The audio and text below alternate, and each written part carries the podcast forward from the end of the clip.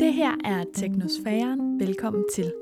Teknosfæren er alt det, som mennesket har skabt på jorden. Hver en genstand, fænomen og teknologi, vi har opfundet, fører til bunken af ting i teknosfæren.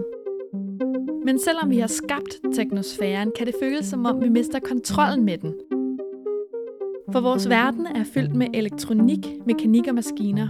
Nogle gange er de irriterende og påtrængende, andre gange usynlige og næsten magiske. Nogle gange begrænser de os, og andre gange frisætter de os.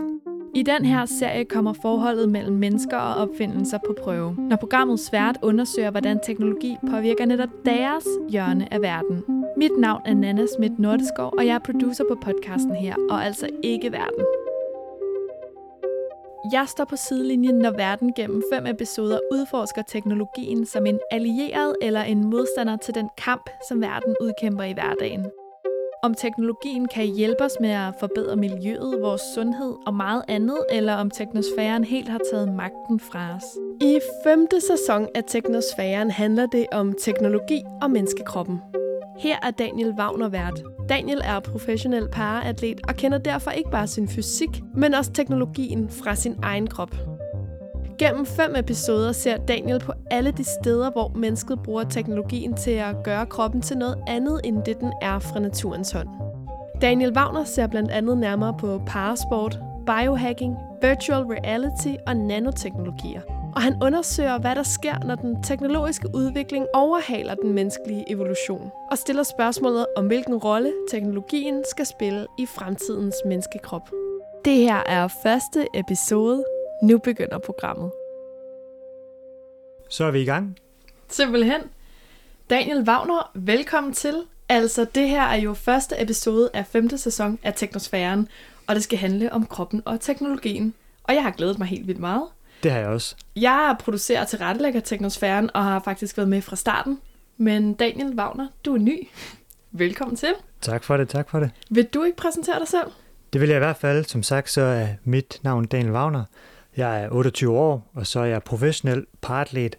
Jeg er simpelthen øh, benamputeret på højre ben, og dykker 100 meter og springer længdespring, øhm, og det gør jeg professionelt simpelthen, og har været med til de paralympiske lege siden 2012, øhm, og lige hjemvendt fra, fra Tokyo her i sommer. Mm. Øhm, så det, det er det, jeg går og laver, så dyrker sport, løber hurtigt og springer langt, og er en ambassadør for, for parasporten, vil jeg sige. Kan du ikke lige starte med sådan at fortælle, hvor du møder teknologien? Jo, det kan jeg godt. Jeg møder den øh, fra at stå op om morgenen af. Øh, teknologien er en stor del af mit liv. Jeg starter jo altid dagen med at tage sådan en, en benprotese på, øh, som er min hverdagsprotese, og gør, at jeg faktisk ikke føler mig handicappet øh, på noget tidspunkt. Gør, at jeg kan have et, øh, et normalt liv og en normal hverdag, og, og have et normalt job, hvis jeg vil det. Men nu er jeg jo ikke helt normal, så derfor har jeg heller ikke et, et normalt job. Men det gør, at jeg ligesom kan kan fungere, som jeg vil, og mm. som et helt menneske. Øhm, og så møder den selvfølgelig også øh, rigtig meget i min, i min øh, profession, min sport, øh, hvor jeg har en mere specialiseret, eller to specialiserede øh, proteser. Jeg har en både til, til løb og en til længdespring, øh, og forskellen på dem, det er, at et, man skal bruge til løb, det skal, gøre, skal kunne løbe hurtigt selvfølgelig, øh, og meget aggressiv, plejer vi at kalde det, hvor den til længde spring er lidt mere stabil, fordi jeg skal også kunne have et afsæt på den. Jeg sætter simpelthen af fra protesen af. Øh, så, så det fylder rigtig meget i min, min hverdag, og så er der selvfølgelig en masse målinger frem og tilbage, man, man, man laver inden for elitesporten for at kunne finde ud af, hvor god man er, øh, men også hvordan man kan blive bedre, så man kan vinde de her øh, berygtede medaljer. Mm. Altså, på den måde kan man sige, at vi starter den her sæson med noget, der står dig rigtig nem- nært, nemlig parasporten, øhm, nu og i fremtiden. Og som du lige selv sagde, så var du lige til øhm, PL, Paralympiske Lege. Yes. Men hvordan kvalificerer man sig til PL, og hvilke betingelser er der i forhold til, hvilket handicap man har? Jamen altså, man kvalificerer sig til et PL, som man gør til alle mulige andre øh, sportsgrene og events. Der er selvfølgelig altid øh, nuancer, men hvad skal man sige, du skal jo, hvis du skal løbe 100 meter, så skal du løbe hurtigt for at kunne, mm. kunne være med, øh, og det skal du gøre til nogle forskellige stævner. Øh, det kan være Grand Prix-stævner, det kan være øh, EM eller VM, hvis du er med til det, så plejer det også at kunne give en billet til, til PL, hvis du gør det godt nok. Og så er der nogle rangsystems øh, placeringer, man kan få, og så bliver det meget teknisk hurtigt, men hvad skal man sige, for at kunne være med til en 100 meter længdespring, så skal du løbe rigtig hurtigt, eller springe, springe rigtig langt. Det der så er, er forskellen på PL frem for OL, der til OL har de, lad os sige, en 100 meter har de en 100 meter for mænd og en for kvinder, hvor til PL har vi lidt flere. Der har vi jo til alle mulige forskellige handicaps. Det kan være folk, øh, der sidder i kørestol, det kan være folk, der er blinde, der løber en 100 meter, det kan være folk, der mangler en arm, og så kan det være sådan en som mig, som mangler et ben. Så vi opdeler i forskellige klasser, øhm, så man prøver at gøre det så færre, som man overhovedet kan. Øhm, det kommer aldrig til at være 100% færre, sådan er det heller ikke i, i rask sport, eller, eller hvad skal man kalde det til OL. Øhm, der er altid nogen, der har fordele, om de er høje, lave, stærke, eller, eller hvad det nu er. Mm. Øhm, så man kalder dem tit freaks af nature, folk, der er med til OL, fordi at de er øh, nogen, der dyrker deres krop rigtig meget, og, og har fundet ud af, hvordan de kan blive rigtig gode til lige præcis den sportsgren, de er. Sådan er det også til PL. Der er nogen, der stikker ud, øhm, og der er jeg måske en af de freaks, fordi jeg har, jeg har været med i toppen et, en del år nu, mm. øhm, men, men for mig, hvor teknologien den er så vigtig, er det jo ligesom et, øh, et spil mellem man og en machine. Øh, så jeg er jo lidt af en cyborg, øh, fordi jeg skal også have det her teknologi til at fungere, ud over øh, min almindelige krop. Mm-hmm. Ja, altså jeg tænker på, kan du ikke sætte lidt flere ord på sådan forholdet mellem, ja, eller hvilken rolle som teknologi spiller i PL i særdeleshed? Jo, men det kan være, det kan være meget lavpraktisk. Det kan være en, der er en spastiker, der har et ben, der, der ikke helt vil, som han vil, øhm, som har en fod, der måske ser lidt sjov ud, så han skal have en special syd piksko for at kunne, kunne løbe i pigge. Øhm, det kan være en, der er armamputeret, som skal kunne starte i en startblok øhm, og så have en kejle, så han kan holde balancen og komme godt ud med den rigtige vinkel og alle de her ting her, til det måske lidt mere ekstremt og specialiseret hjørne, hvor jeg nok selv også er, mm. øh, med mhm. de her kulfiberfødder, som jeg bruger øh, til at løbe med, og sådan en, en protese, den er jo, som jeg bruger, jeg er overbindsamputeret, så den er bygget op af, af tre komponenter, en, en kulfiberfod, som vi kalder en blade, øh, som er egentlig en kæmpe stor fjeder, kan man sige, men ufattelig hård, øhm, så man skal lægge noget energi i for at kunne få noget energi igen. Og så er der et knæled, det jeg bruger, det er et hydraulisk knæled, øhm, og det er egentlig bare en stor bremseklods, øhm, så ben det er der, hvor det skal være, når jeg, når jeg lander. Der er ikke nogen motor i, der hjælper mig eller noget som helst. Det, det er ren manpower, det hele. Mm. Og så er der et hylster, som er, der, hvor jeg tager mit ben på, det virker lidt som min sko, som også er lavet af kulfiber, og som er specielt designet til mig. Øhm, så på den måde er der mange forskellige niveauer af teknologi i parasporten, og så er der selvfølgelig alt anden teknologi, som der også er inden for OL og atletik og cykling og alle de andre ting. Øhm, men det, der er udfordringen ved, ved parasporten og paratleterne, er tit, at, at vi er svære på din boks. Mm. Øh, øh, fordi man mangler et ben eller en arm eller et eller andet, så de der tabeller, man normalt bruger for eliteatleter, kan vi ikke rigtig bruge på os. Så derfor bliver vi tit nødt til at tænke ud af boksen, øh, og det giver selvfølgelig nogle fordele øh, og ulemper, øh, og man bliver nødt til at sætte, se tingene i et nyt perspektiv. Okay, men nu har vi snakket lidt om teknologiens rolle, sådan også for dig, men, men hvis den på en større, lidt et større perspektiv, paralympisk, i forhold til de olympiske lege, hvad er forholdet mellem de to sådan, events, begivenheder? Hvad skal man sige? PL har, og gør det også stadigvæk, har altid stået lidt i skyggen af OL. Øh, OL har jo, ja, nu kan jeg ikke min OL-historie sådan helt til punkt og prikke, men den har i hvert fald været der i lang tid, hvor. PL, vi startede i 1948 i, i London med en busket konkurrence øh, på et hospital i London, og så den udviklet sig så derfra.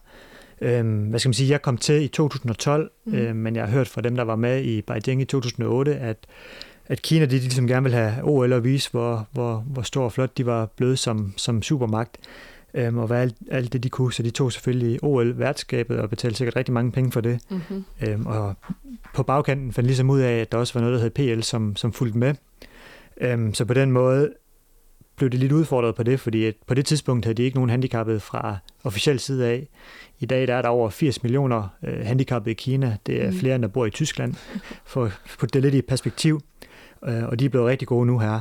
Men hvad skal man sige, så PL har også været med til at, at, at, at øhm, og ændre synet på, på det at være handicappet, øhm, og det gør de med, med PL. Så det var ligesom der, det startede med, med 8, hvor de ligesom ikke rigtig troede, at de, de havde nogen handicappede, men, men fandt hurtigt frem, nogen frem alligevel. Øh, men mediedækningen til det event, det var ikke super, super fedt, har jeg hørt. Øh, det var en DR, der lavede en dokumentar en måned efter omkring PL, øhm, så der var ikke rigtig noget øh, live-dækning, eller man kunne ikke rigtig følge med, så skulle man nærmest tage derhen for at kunne se det. Øhm, så det var selvfølgelig ikke særlig fedt at være atlet på det tidspunkt. Jeg var så med i 2012, og det var, bare en total anden verden, end det, var, end det der var i, i, i 8. Øh, selvfølgelig var det min første gang, og jeg synes, det var super fedt det hele, men hvad skal man sige, da vi kom derover... Øh, til London, ikke? Til London, der havde de gjort et fantastisk arbejde. De havde givet øh, en tv-station, Channel 4, hele opgaven med at løfte PL og givet dem en pose penge til det. Så de har bare brugt rigtig mange ressourcer på at få det løftet og gjort det, gjort det fedt, i stedet for at tabuisere det, så ligesom prøve at vise, hvad det kunne. Så vi kom over til nogle plakater, hvor der stod thanks for the warm-up, fordi nu var OL færdig, og nu, var, nu skulle PL i gang, og så havde de deres PL-hold med nogle udvalgte atleter, og så stod der Meet the Superhumans, så det var bare sådan helt, en helt anden verden, end man, man ligesom havde været vant til før, øhm, så der var bare en mega fed energi helt fra starten af, øhm, og, og Danmark begyndte at, at, at lave lidt øh, film derfra, og man kunne følge lidt med, og, og frem og tilbage, det var ikke så langt væk mm-hmm. fra mhm. Danmark af, så det var ligesom startskud på det hele, og også, hvad skal man sige, startskud på, at, at Danmark ligesom kom lidt mere med. Og så er det jo selvfølgelig bare, bare udviklet sig til, til Tokyo den her gang. Det var selvfølgelig ærgerligt med corona, at man ikke kunne have tilskuere, og der ikke ja. var så meget medie, som, som det kunne have været, men, men der er sket en verden til forskel i forhold til, hvad der var i, Beijing i 2008. Øhm, det vil jeg selvfølgelig gerne selv tage lidt credit for, jeg har været med til at skubbe lidt på. Øhm, det skal man da gøre som yeah. ambassadør. Mm. Øhm, men også fordi, at jeg mener, at, at, at parasporten og de paralympiske lege kan nogle helt fantastiske ting og, og gavne vores samfund på en måde, som OL ikke kan. Lad os lige blive lidt ved det her med, at sporten har flyttet sig, eller den her, øh, den her begivenhed, eller opmærksomheden omkring den her begivenhed har flyttet sig. Mm, hvem har inspireret dig til at gå ind og, og blive atlet på det her niveau, som du er i dag? Og... Ja, hvad skal man sige? Jeg har været helt almindelig, øh, forholdsvis helt almindelig førhen også, før jeg mistede mit ben, og vidste ikke noget omkring de paralympiske lege, og blev lige pludselig sat i en, i en bås og, og blev handicappet. Øhm, og så kigger man selvfølgelig på, på, hvad det er for noget at finde hurtigt ud af de paralympiske lege, og der så man på det tidspunkt rigtig meget til Oscar Pistorius, øh, som var en stor inspirationskilde, og da jeg kom mere med ind for, for sporten, så øhm, blev, kom jeg faktisk også tættere og tættere på ham, mm. øhm, og endte med at møde, møde ham en del gange, øh, fordi vi havde den samme sponsor på det tidspunkt. Øhm, og så øh, blev jeg også introduceret til en, der hedder Jackie Christiansen, som er underbindsamputeret kuglestøder fra Aarhus, som har vundet PL-guld tre gange øh, mm. i streg, og en mega stor inspiration og en kæmpe faktor inden for, for dansk parasport, øhm, som også har inspireret mig rigtig meget. Så jeg er blevet inspireret af mig selv, for, ikke at, for at det ikke skal være løgn. fordi den historie, jeg ligesom selv har udlevet øhm, og fået noget at kæmpe for, øhm, og gerne vil vise parasporten frem, øh, synes jeg er mega fed. Og hvad skal man sige, en af dem, jeg er blevet inspireret af sådan på det seneste, og tilbage i 2016, men en, der ligesom satte nogle tanker i gang, som egentlig også var var motivationskilden til, til det her emne, til det her program, er en, der hedder Liam fra New, New Zealand, en dobbelt underbindsamputeret, øh, og han lavede simpelthen et, et opslag, et post på Instagram, hvor han mente, at parasporten vil om 50-100 år simpelthen revolutionere det hele og være større end OL, og det, vil være der, hvor alt den nyeste teknologi øh, vil man kunne se, og, og folk vil nærmest kunne lave hurtigere tider øh, til PL, end de gjorde til OL på en 100 meter. Og det var sådan lidt, det var en rimelig vild tankegang, som jeg overhovedet ikke selv havde tænkt på før, mm. fordi måske igen, vi har altid været vant til at stå lidt i skyggen af OL, og vi altid bare kunne følge en lille smule med, men aldrig rigtig har, har haft noget at skulle have sagt. Så det synes jeg, det var da bare mega fedt, og det vil jeg da gerne prøve at undersøge lidt mere. Vildt inspirerende og vildt spændende tanke. Og i denne her episode, hvem skal hjælpe dig med at blive klogere på, på den tanke og undersøge, om det faktisk kan blive til noget?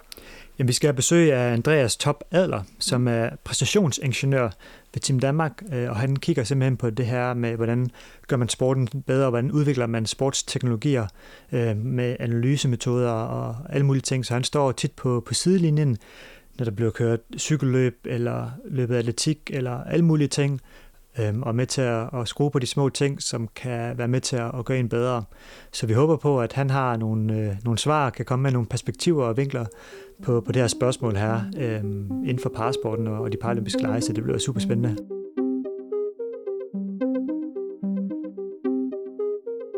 Mit navn er Daniel Wagner. Jeg er elite paratlet og laver 100 meter og springer længdespring, og det gør jeg med en kulfiberfod, som er højteknologisk.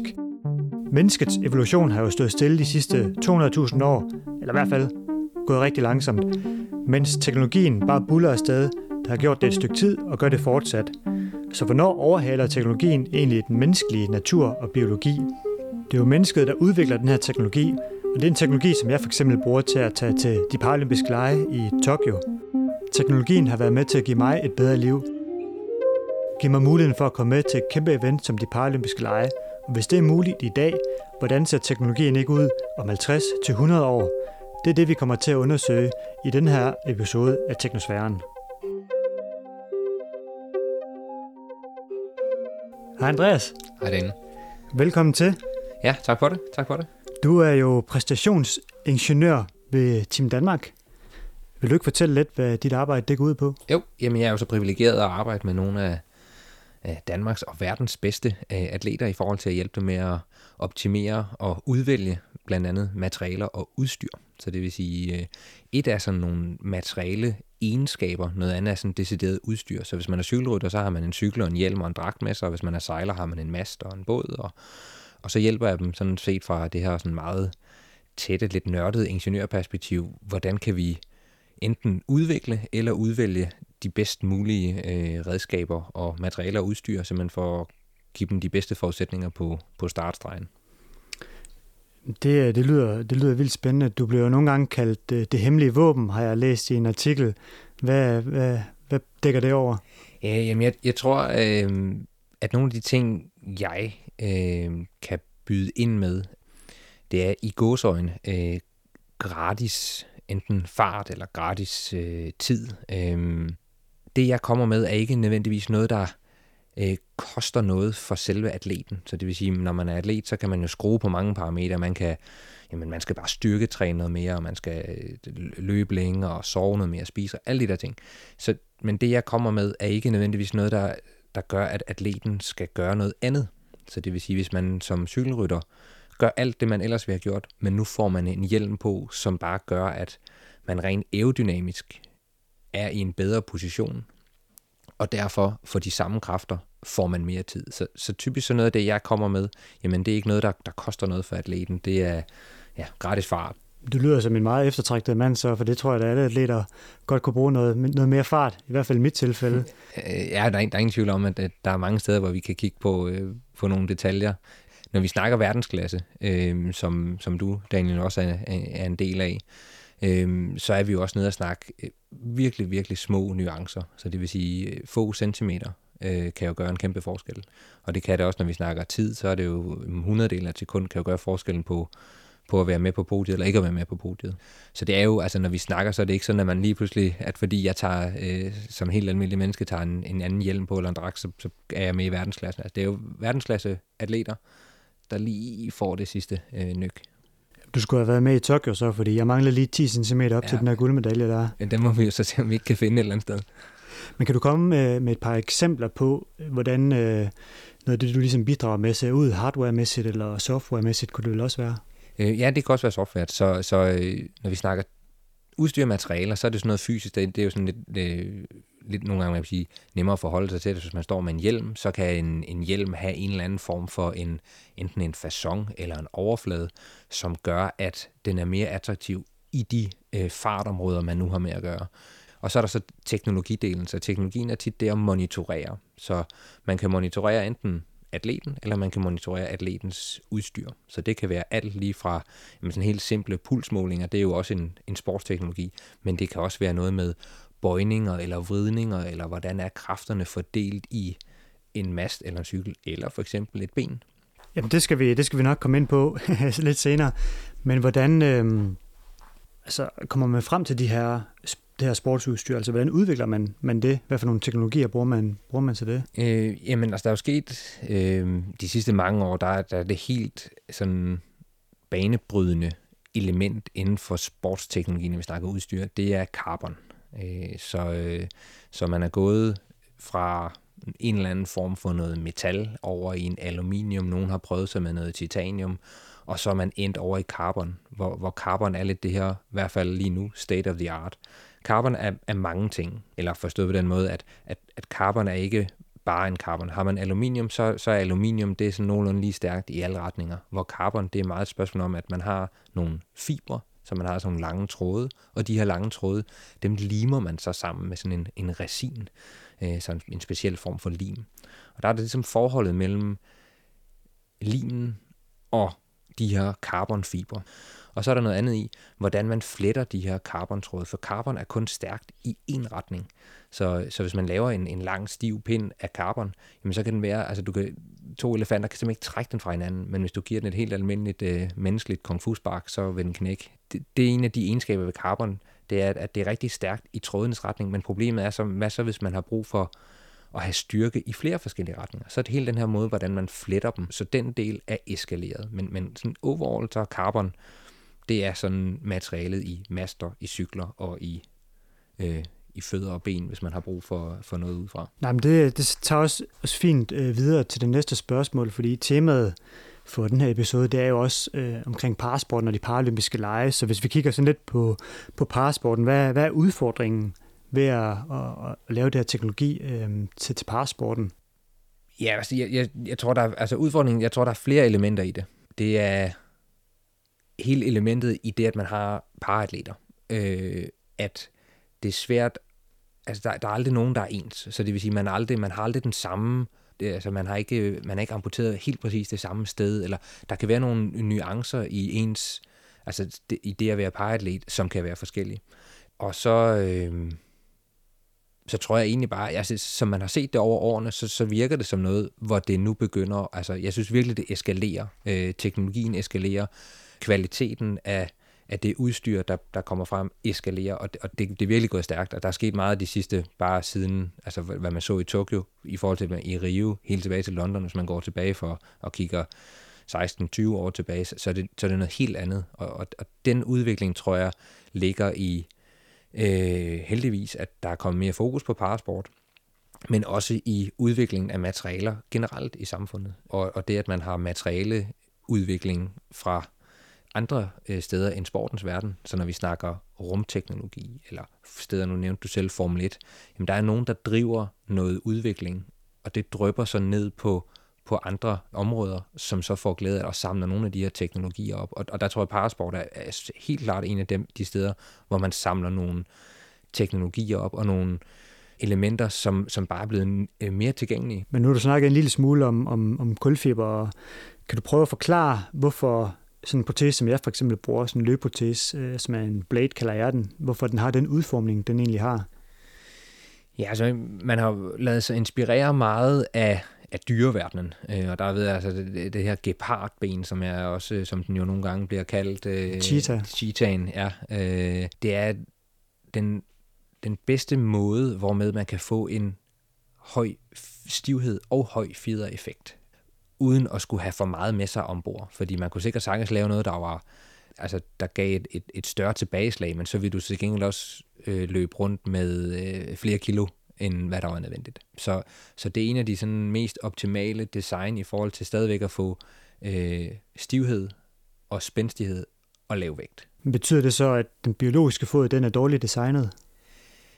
Øh, ja og nej. Altså, jeg tror da, hvis man kunne lave, hvis man kunne lave lidt om på designet af, af mennesket, så, så tror jeg, at der var flere steder, hvor man godt kunne billede. Jeg, jeg tror, det kommer an på, hvad det er, man skal. Altså, hvis man skal løbe alt, hvad man kan, så, så tror jeg ikke nødvendigvis, at, at menneskekroppen er det bedst designede øh, øh værktøj, og derfor der tror jeg, at man som paraatlet generelt, og det kunne vi tage helt ud til, til mange ting, men, men, men når man alligevel skal have fat i nogle hjælpemidler, altså når man alligevel i sin hverdag for at kunne, om det så er at gå og løbe, eller det at bruge briller, eller hvad man nu øh, har brug for hjælpemidler, så, øh, så kan man lige så godt gøre det så godt som muligt. Når man alligevel er ude i at skulle have hjælpemidler, så kan man så godt lave nogle hjælpemidler, som, er, som bare er fede, altså, og som kan noget ekstra, og som kan mere end det.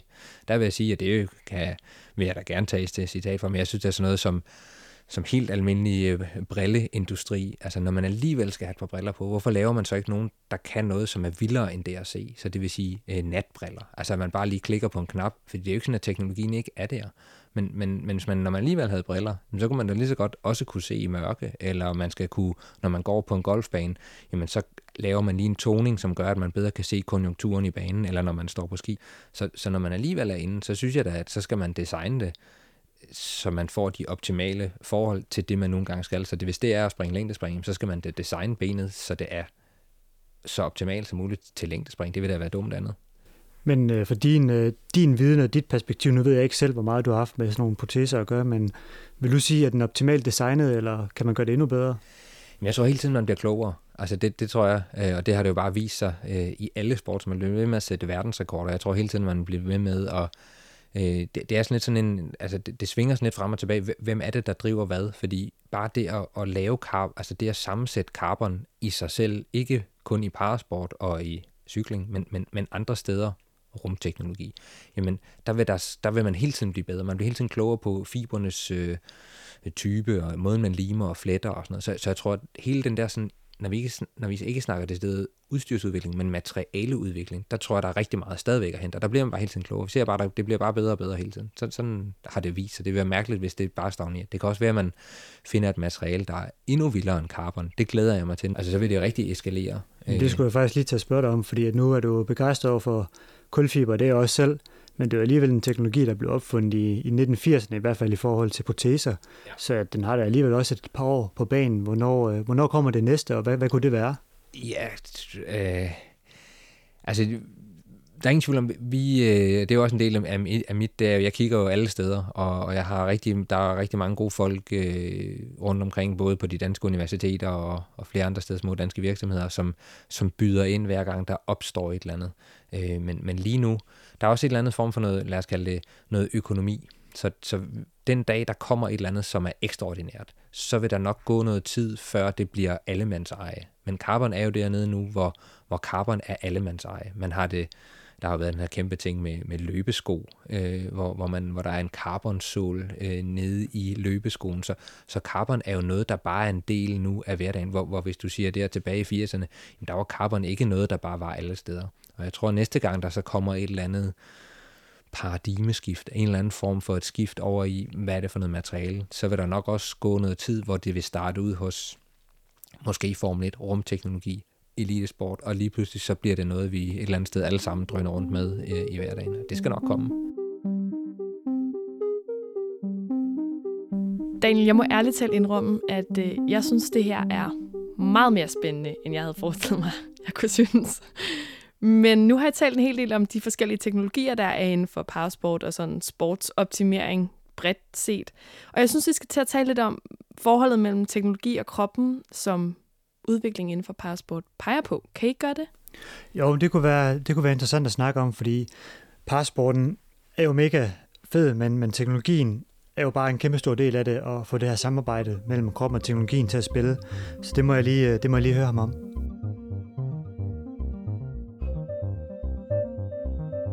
Nu snakker vi om omkring øh, parasporten og, og, og den teknologiske udvikling, der ligesom sker nu. Men sådan har det jo heller ikke altid været. Så hvis vi lige tager et, et skridt tilbage øh, til, hvor det startede, så kunne jeg godt tænke mig at få lidt ord på den udvikling, du ser, parasporten har været igennem. For det startede jo i 1948, hvis jeg ikke tager, tager meget fejl, med en konkurrence i London, ja. tror jeg det var, i forbindelse med, med OL på det tidspunkt. Og i dag, der står vi jo i 2021 og har lige haft øh, PL i Tokyo. Øh, så fra dit synspunkt, hvordan har du set den udvikling, der er sket i, i parasporten? altså for det første, så er det noget, man er blevet mere opmærksom på. Så, så deltagerantallet og, og den fokus, der er i mange forskellige lande, ikke kun sådan nogle, lad os kalde det, sådan meget sådan vestlige i-lande som os selv, og, men, men at der er mange, der er kommet med. Og det vil sige, at, at man vil gerne have øh, folk, øh, som mangler enten en hånd eller et ar, øh, en arm, et ben, hvad det nu er, man har af, af udfordringer, bliver der sat fokus på, at, at det er også... Øh, altså, der, der er rigeligt øh, både spænding og alle de her elementer, der nu er i øh, konkurrenceidræt. Altså, det er spændende, og, og det er fy, altså, øh, man, man kommer ikke bare ind for, det er ikke, man kommer ikke bare ind for gaden, og så får man et ben på, og så løber man hurtigt. Altså, der, det er en rigtig atlet øh, med, med de andre ting, der er omkring kost og øh, styrketræning og træningspas og formtoppe og øh, en sæson og så videre. Så, så, så på den måde, der synes jeg, der er det bare blevet jeg vil kalde det mere professionelt, og det, det, det, er, altså, det er noget et niveau, hvor, hvor, hvor selvfølgelig, det er, det er der på lige fod med, med andre øh, atleter, altså det er OL og PL, og jeg synes jo faktisk, der er nogle ting til PL, der, der næsten er, er, er lige så spændende, hvis ikke næsten mere spændende. Jeg tror da kun, at, at når man kigger 10, 20, 30 år frem i tiden, så, så tror jeg, at der er nogle elementer i parasport, som, som er meget federe. Jeg tror, at på et eller andet tidspunkt, så, så hopper du der længere øh, end, øh, end, end de andre. Om det, øh, jeg tror, jeg skal have dit, uh, dit arbejde med på min sidelinje, så hvis jeg skal op og springe så langt. Men det, det vil jeg da i hvert fald uh, stræbe efter selv. Man drømmer jo altid om at, at springe længere, men det, det overrasker mig lidt, at du faktisk synes, der er nogle ting ved PL, der, der måske er, er federe end ved OL, eller mere interessant. Kan du sætte nogle ord på det? Jamen, det, jeg kigger også igennem et materiale. Altså, jeg er jo ingeniør, så det vil sige, der er jo bare masser af øh, mange flere øh, gadgets og, og gear, og jeg, jeg synes jo, hele materialedelen af det er, er, er spændende, men det er sådan fra et ingeniørmæssigt perspektiv. Det er, at man har noget, altså en fod lavet af carbon, man har et ben, man har nogle, øh, nogle af de her hjælpemidler, som er øh, nødvendige, øh, men som man også kan fintune på en helt anden måde, fordi øh, vi kan godt tage dit ben og lave om på det. Man kan jo ikke tage et, et menneskeben og så lave om på det. Altså det, der er noget etik. Øh, der var på et tidspunkt så øh, inden for cykling, der handlede det meget om det der med, at man, der er sådan noget aerodynamik, aerodynamik er jo virkelig en, en kæmpe faktor. Øh, hvor der var rygter, og øh, der er jo sjældent øh, røg uden, der også er en ild, eller hvad, jeg ved ikke. Men, øh, men øh, der er øh, bredden på skuldrene på en, øh, på en cykel, der kan godt være rimelig afgørende, fordi jo bredere man er, jo mere øh, vind, øh, eller mere luft øh, har man også, altså større luftmodstand. Så man har snakket om det der med, jamen, øh, når cykelrytter, de brækker jo gravbenet af til. Det, det gør de jo. De, de øh, tumler rundt og vælter, og så brækker de kravbenet. Når man alligevel brækker kravbenet, skulle man så ikke lige tage og lige flytte et par centimeter indad, når man alligevel sætter det sammen. Så, så når man lige rykker skuldrene, bliver lidt smallere. Så det er hele det her etiske med, at jamen, hvad, hvad kan man? Jamen, når man alligevel, altså øh, to øh, hurtige slag med en hammer, og så er der to brækket kravben, så rykker man dem lige en gang, så bliver man mere aerodynamisk, og så kører man hurtigt på cykel. Er det okay? Nej, blev, det, det, blev det kategoriseret som doping, eller hvad? Jamen, det, det, er jo, altså, det er jo at tage det til ekstremerne eller noget e- etik, som siger, der er jo nogle begrænsninger, man siger, hvad kan man tillade sig at gøre ved en menneskekrop? Når man så har nogle paratleter, som jo stadigvæk har en menneskekrop, men så er der en eller anden form for en, for eksempel en ben, et ben eller en arm, jamen når man alligevel er i gang, altså, så kan man så godt lave noget, der, der, der er vildere. Altså, der kan noget, der, der, der er endnu... Jeg sådan go-go gadget-arm. Jamen, altså, når man alligevel skal have en anden arm på, hvorfor laver man så ikke en arm, der bare kan noget meget vildere, end, end at man prøver at få den til at se, lad os sige, gåsøjen normal ud som andre mennesker? Jamen, når man alligevel skal have en, en, en reservearm på, hvorfor kan man så ikke række langt op i et køkkenskab, eller den bare gør den endnu, endnu stærkere. Der er hele, vi kan også tage den over hele det her med exoskeletter, øh, som jo som jo også øh, er, er noget, der, der vinder frem, det er, at man tager et skelet uden på sit eget skelet og kan begynde, eller uden på sin egen krop, og så kan man lige pludselig begynde at løfte tunge ting, og man kan holde til meget. Så helt almindelige bagagearbejder ude i lufthavnen. Og der er mange steder, hvor, hvor det er, jeg ved, militæret, det amerikanske militær arbejder meget med de her exoskeletter, det at kunne løfte mange kilo og kunne gå langt og sådan noget. Så jeg synes det her med, når man alligevel er over i, og skal have fat i noget udstyr, så kan man så godt lave det federe, end, end bare at prøve at få det til at ligne menneskekrop. Men hvis vi tager den tilbage til, til, til parasporten, så en af de, Øh en af de mest profilerede atleter, der har været i parasporten, og nok en af de eneste superstjerner, vi har haft, det er jo, det er jo Oscar Pistorius, også, også kendt som, som Blade Runner, som er fra Sydafrika, øhm, og dobbelt underbindsamputeret. Øhm, og de fleste kender ham jo nok desværre, øh, fordi han har skudt hans kæreste i 2014, tror jeg, det var på Valentinsdag, og, og sidder i fængsel for det lige nu øh, og er faktisk måske på vej ud her øh, snart. Men han har været en kæmpe stor inspiration for, øh, for rigtig mange paratleter, in- inklusive mig. Jeg har mødt ham flere gange øh, personligt, Øhm, og han har været en af de atleter, der har været virkelig god til at bygge bro fra, fra PL og over til, til OL. Men han har også været i, i vælten i medierne med kontroverser, fordi han har jo faktisk været med til OL, øhm, ja. som en af de første, hvor handicappet det ligesom virkelig havde en stor betydning for, for ham, fordi han er 400 meter løber øh, i atletik øh, og løber på de her løbe øh, benproteser, blades, øh, som ligner meget dem, jeg også selv løber på. Øh, og der var snakken meget om de her fødder, at det var en fordel for ham at løbe. Øh, og i forhold til din viden, vil du så sige, at det var en fordel? Nej, men man, man begynder at nærme sig et sted, hvor, øh, hvor jeg tror, det var, ikke, det var ikke mange OL'er og PL'er, før at det bliver sådan et rigtigt dilemma. Jeg tror, der har siddet øh, nogen ved øh, altså Olympisk Komité og reddet sig lidt i håret, fordi det har ikke været et problem tidligere, eller en, eller en udfordring tidligere, hvor, hvor der har tidligere været, jamen der har paratleter, jamen de, de løber bare langsommere. De, altså, de, de kan ikke, altså de er ikke på et niveau hastighedsmæssigt og øh, springmæssigt og sådan noget, hvor, hvor de kan være konkurrencedygtige med øh, til OL. Og nu har man lige pludselig en person, som lige pludselig faktisk klarer kvalkravene til et OL. Hvad, hvad gør man så?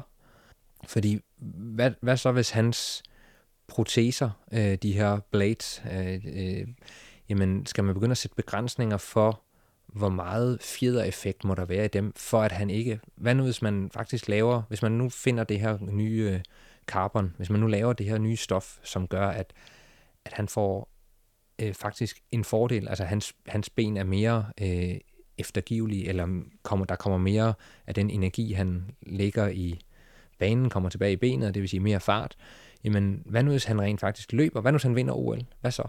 Altså er, er det okay? Og der tror jeg, den de etiske dilemmaer, eller hvad man kalder dem, altså sådan konkurrencemæssigt, er, er det okay? I, i, måske.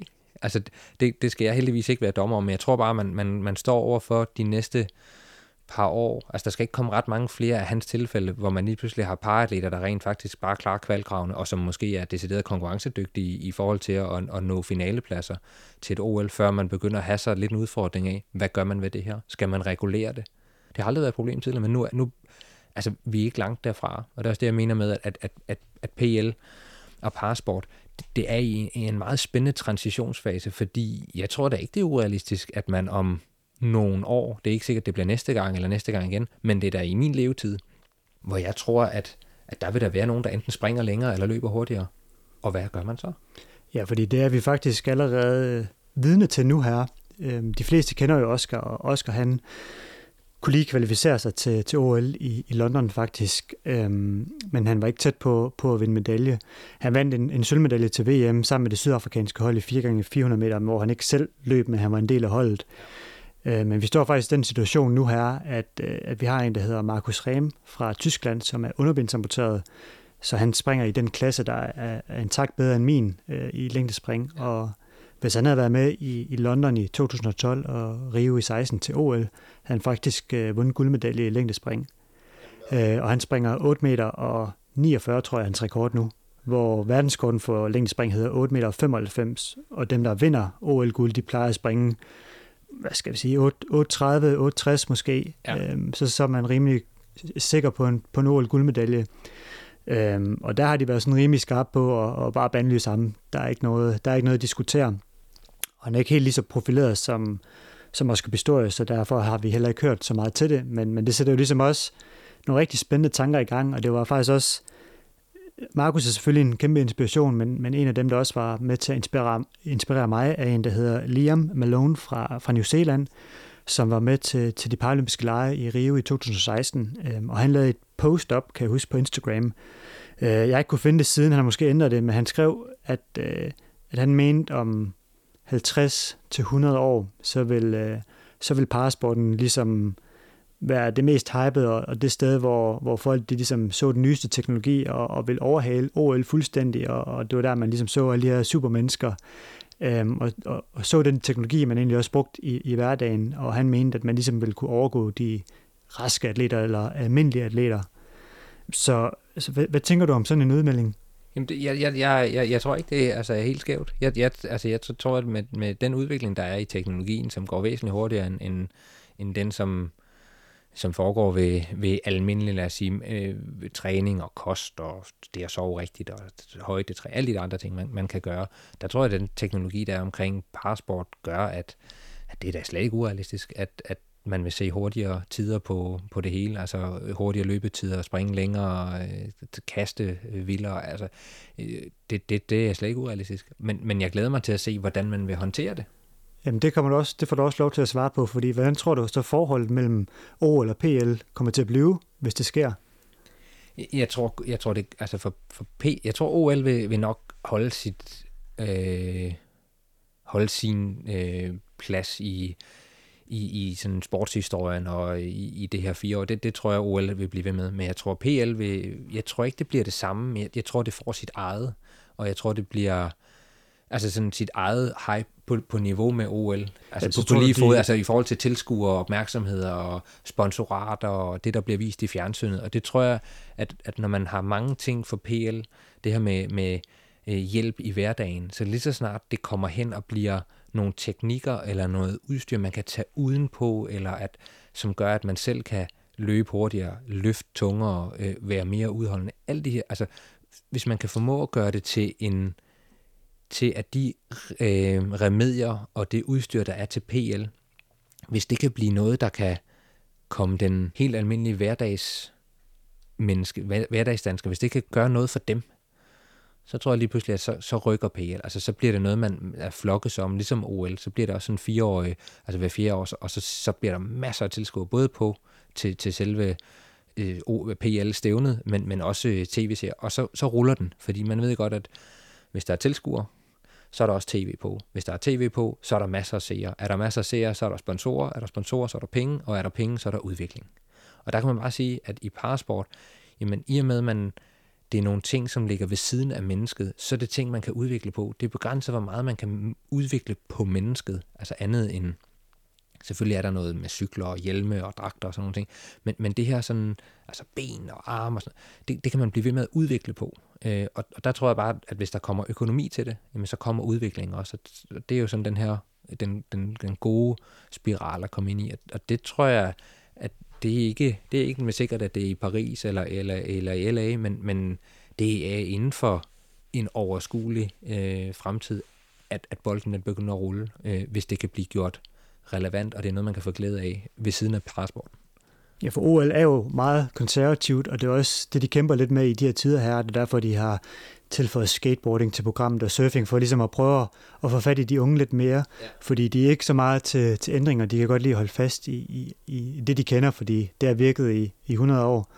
Ja. Øhm, men det lyder næsten på dig som, at, at lad os sige 50-100 år, hvordan PL ser ud der, at, at det er der, der er alt det, det fede teknologi og udstyr, så bliver det nærmest mere samfundsrelevant PL.